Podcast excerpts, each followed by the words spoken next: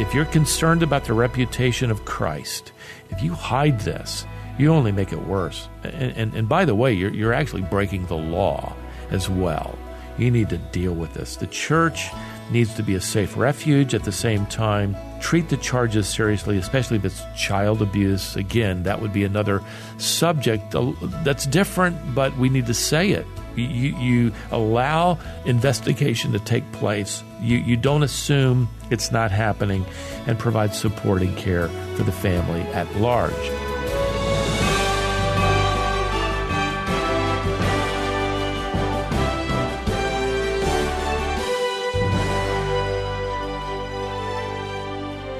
Hello, and welcome to Wisdom for the Heart. Wisdom for the Heart is the Bible teaching ministry of Stephen Davey. Today is our question and answer day, which we do twice a month. It's an opportunity for you, the listening audience, to ask Stephen any question you have regarding the Bible or the Christian faith.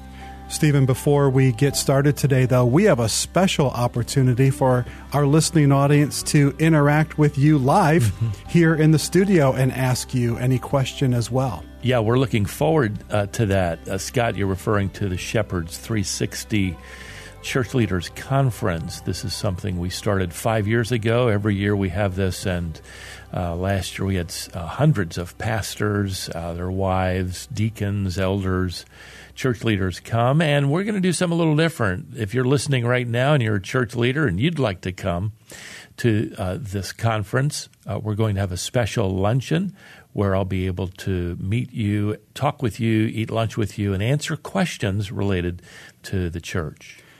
The conference is coming up in just two months, so if you want to come, please make your plans.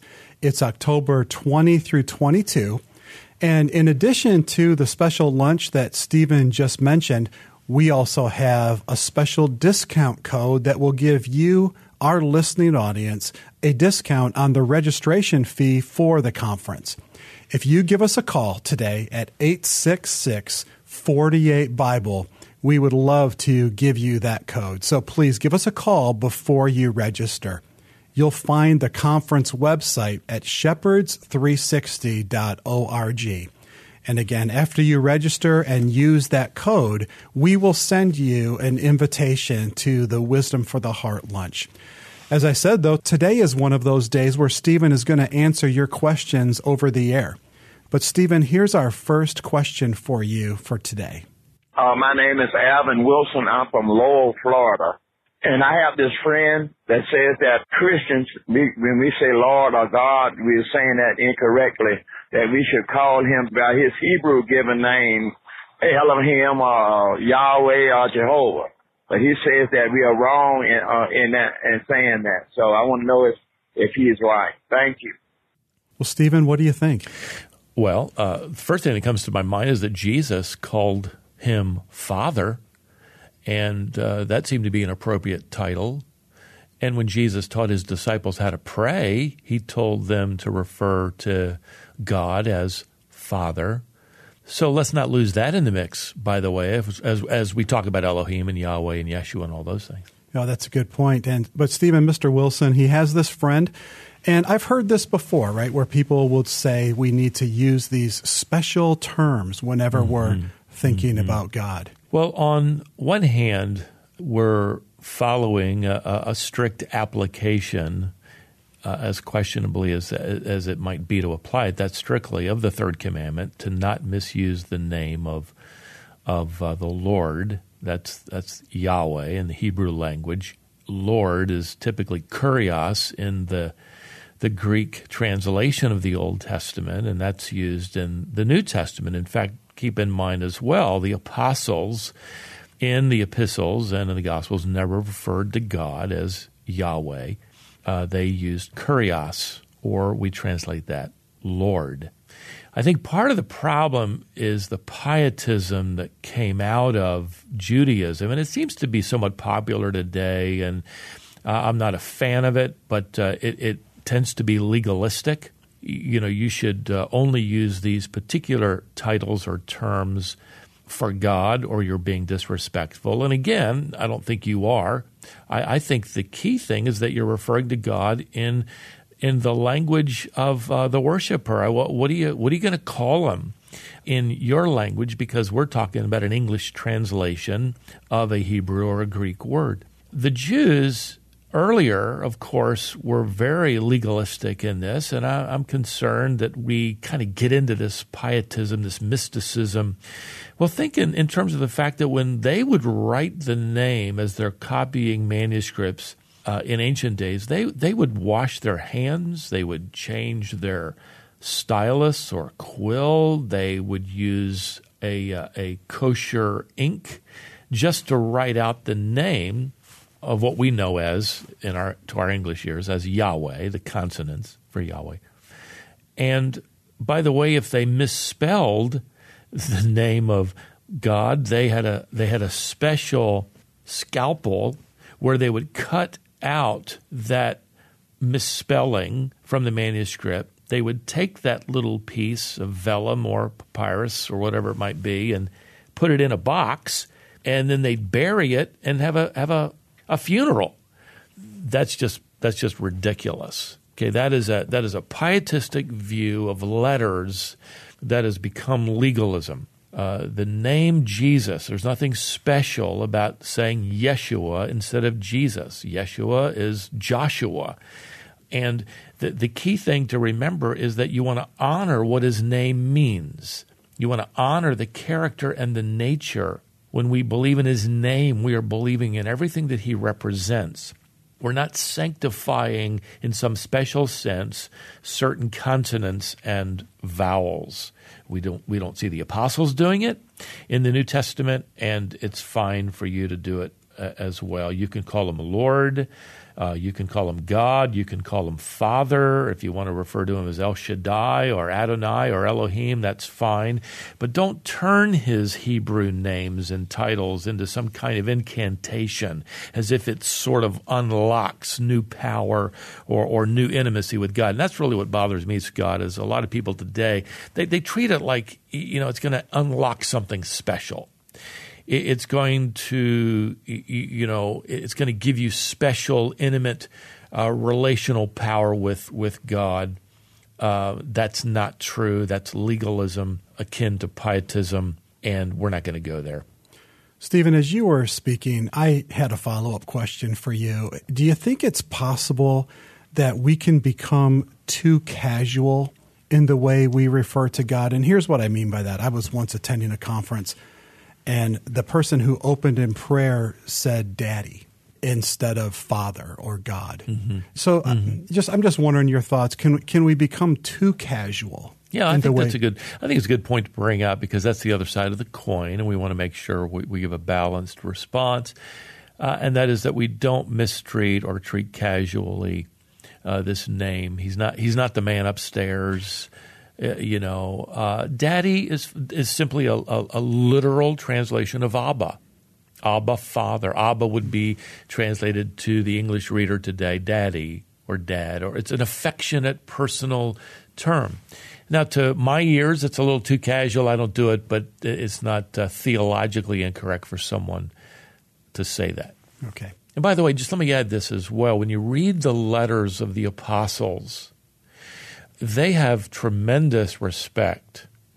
Uh, you rarely even read the name Jesus by itself. It's Jesus Christ. It's the Lord Jesus. It's the Lord Jesus Christ. They they want to make sure they magnify the nature of of our our Lord. To them in the first century, there were a lot of Jesuses running around the neighborhood. That was a very common name. They were naming them after their hero Joshua, Yeshua, the Jesus. That was the the name of the Redeemer, and that was the that was a hero of the Old Testament days. So it's common, and they they kind of added Christos to make sure we're talking about the anointed one, Jesus, the anointed, the Messiah. Again, we don't want to turn this into legalism where you have to say Jesus Christ or the Lord Jesus Christ. But as you read the New Testament, watch how they treat him by attaching often to his name uh, his uh, office, his uh, anointing, his his divine nature. Thank you, Stephen. And thank you, Mr. Wilson, for calling in. And thank you for listening to Wisdom for the Heart down there in Florida. We're so glad to have you as a listener and glad that you could call and ask your question today. The number that he used to reach our Bible question line is 910 808 9384. That's a number that we have set up to record your question. It's not a number that we answer. So only use that number if you have a question for Stephen regarding the Bible or the Christian faith. It's 910 808 9384. You can use that number anytime. Keep it nearby where you study or read God's Word. And if you ever have a question, use that number to call. Stephen Jerry has a question for you about John 3:16. My question is why does John 3:16 why does the translation say should not perish instead of will not perish? Well, Jerry, thank you so much for calling in. Stephen? Well, he, he asked a good question. The author's writing with a subjunctive mood in mind. What that means, let me just kind of cut to it. What that means is not that something might happen, as though it's possible that it won't happen. What he's trying to say is this is the purpose of God sending his son to earth. This is why. So they should not perish. Uh, that's why he came, namely to save souls from perishing. So that subjunctive mood indicates something that is not going to happen, not that it could possibly happen. And for those of you who want to be scholars, you know, and you want the other three moods, it's indicative, optative, and imperative. Now I can hear the snoozing taking place. Scott, let's go to the next question. Stephen, our next question comes from right here in North Carolina. Hello, I'm Yolanda. I'm calling from Charlotte. My question is, I'm divorced. I left my spouse who was abusive emotionally and physically. So what does the Bible say about abuse, or does it mention that at all? Thank you. Yolanda, thank you so much for calling. We're very sorry to hear what you've gone through, and we want you to know that you're not alone. There are dozens, maybe even hundreds of listeners, Stephen, who have gone through and faced exactly what Yolanda has faced. Yeah, absolutely. So let's uh, carefully uh, respond to a, a, very big question. Let's start with the Old Testament. What does the Old Testament teach us about abuse?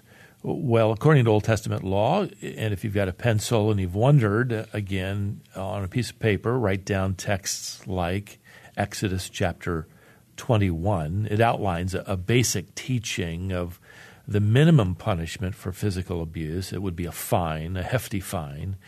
It would be uh, to care and support the victim during recovery. This, by the way, would be carried out by the court, not the victim. And, and the maximum penalty for uh, a physical abuse obviously would be capital punishment if, if a life was lost. Uh, Leviticus 18, Leviticus chapter uh, 20 as well give the death penalty for sexual perversion, which certainly includes abuse, especially within a family unit. Deuteronomy 22 speaks to a, a, form of emotional abuse and, and even a man's attempt at abandonment. Basically, uh, the story here is if a man decides he no longer loves his wife and accuses her of adultery so that he can go marry somebody else, but it's found out that he has falsely accused her, he has to pay a, a large fine and then he can never divorce his wife for any reason whatsoever for the rest of their lives. And that keeps a man, by the way, from just flippantly accusing his wife of adultery. Uh, uh an accusation, by the way, that would have been incredibly devastating to her if she was innocent. And then Malachi 2, let me just point out one more text, Scott. Ma- Malachi 2, verses 13 to 16. This is where God is declaring that he will reject the prayers of a man who abandons his wife. He has no good reason, no biblical reason for abandonment, and he abandons her. And why? Because God created marriage to establish a godly household and continue this line of faithful believers. And, and so God essentially says any man abandoning his wife for reasons not condoned by the rest of Scripture, he can stop praying because God has stopped listening to him. Wow. So it's clear, Stephen, in the Old Testament that there is provision for the protection of those who are the victims of abuse, as well as severe punishments for abusers. Mm-hmm. And uh, does anything change when we come to the New Testament? Well, in the New Testament, there are a number of passages. Uh, 1 Corinthians 5 is a key passage where the Apostle Paul addresses a sexual perversion in the church. In this particular case, a man is uh, sexually related or involved with his stepmother. And he presents a path for the church to deal with this and also uh, the call to repentance on the part of the man. We're happy to report the man does repent later on, and in Second Corinthians, he's welcomed back into the fellowship. Let me read this passage because it's it's loaded and and relates to our topic. In verse 9 and following, Paul says, I wrote you in my letter not to associate with immoral people. I did not at all mean with the immoral people of this world or with the covetous and swindlers, with idolaters, for then you would have to go out of the world. In other words, if you're not going to hang around them, you're going to have to leave the world. I actually wrote to you not to associate with any so called brother, that is, somebody who says he's a Christian, if he is an immoral person, or covetous, or an idolater, or a reviler, or a drunkard, or a swindler. Don't even eat with such a one. What do I have to do with judging outsiders, that is, unbelievers? Do you not judge those who are within the church? But those who are outside, God judges. Remove the wicked man from among yourselves. And this opens the door to questions we've asked and answered before on the, on the subject of church discipline. But the immoral individual is to be dealt with by the church. Certainly, someone abusing his spouse, abandoning his spouse for immoral reasons, another woman, is to be dealt with by the church. Ephesians 5 is another text where both wives and husbands are taught key principles. The wife is to respect the authority of her husband, to submit to her in Christ in the manner that the church is to submit to Christ. And then the husband is to lay down his life, to lovingly care for his wife, to do everything he can for her, for her benefit as Christ does everything for the benefit of the church that he can. Furthermore, the husband is to love his wife as his own body. And uh, that's a key text, which again gives the man the responsibility to do the, do the absolute opposite of abuse. I mean, the man is to lay down his life for his wife. So there can't be anything more offensive to the principle of caring and self sacrificing for the benefit of the wife than abusing her. Colossians 3 is another key text. Similar instruction, by the way. Husbands uh, are, he adds, to not be embittered or to hate their wives, and for the wives to be subject to the husbands, to respect their uh, leadership. And then Titus 2 gives a long description of how older men, older women, younger men, younger women are to treat each other in the church. And let me add this one, and then we'll wrap up this particular part of the discussion, Scott. 1 Peter 3. And this goes back to the prophet's statement in Malachi, where, where Peter says that women are to live godly, humble lives and honor their husbands. And even the husband that is an unbeliever is to be won without a word. So wives don't start preaching, you know, to your husbands. Pray for them if they're unbelievers, so that they'll be convicted and repent as God wills it. And then he says men are to honor women as fellow heirs, that is of equal value. They may have different roles, but they are of equal value. To treat them tenderly and carefully. And if not, if a husband doesn't do that, God says the same thing he said in Malachi 2.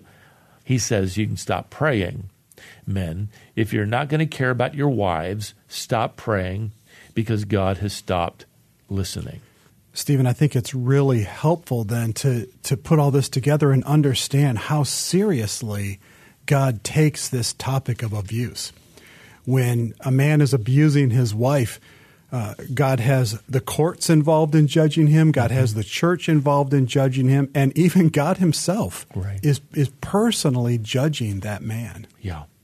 Okay, let's move to a practical uh, part of this discussion, even though Yolanda might not have asked it, Scott. This is a huge issue. We as pastors deal with this a lot and have disciplined individuals in our church over the years because of a failure to abide by biblical principles of marriage. But let's give some practical advice, especially for those who are victims. Okay. And let's start with this. If, if you are a victim of physical abuse, get out go to a safe place. I recommend separation. To me, physical abuse is the outward decision, the outward demonstration of an inward heart decision to not consent to be your husband. Paul makes it very clear that if that spouse does not consent to live with you, and we would build into that consent to live with you as they're not going to hit you. They're not going to punch you. They're not going to hurt you. If they do, they're not consenting to live with you as God would prescribe it. So, for your own safety, get out, get help, stay with a trustworthy friend, get trustworthy church leaders uh, involved. by the way, I'm saying this in light of the fact that the majority of abuse cases happen with women being abused by men. It could be the other way around. Uh, it could be a woman abusing uh, a man, and that certainly happens the church has the right to step in with discipline, especially if this couple is attending. This could be that moment of accountability that's definitely needed. However, the church doesn't bear the sword. That is, the church depends upon the government which in our country we're blessed with. In fact, the laws on our books go back to Scripture. And you'll find the civil courts in great support of the victim of abuse. So go to the authorities, uh, get counseling from a biblical uh, counselor. Uh, the, the, this trauma is great. It's, this is dangerous. It's going to take you time to heal, and we don't want you to take this journey alone. Don't accept the excuses you're given or blame yourself, which more than likely the abuser is doing, making you the reason. Now, you you are sinful if you're a victim of abuse, you also are.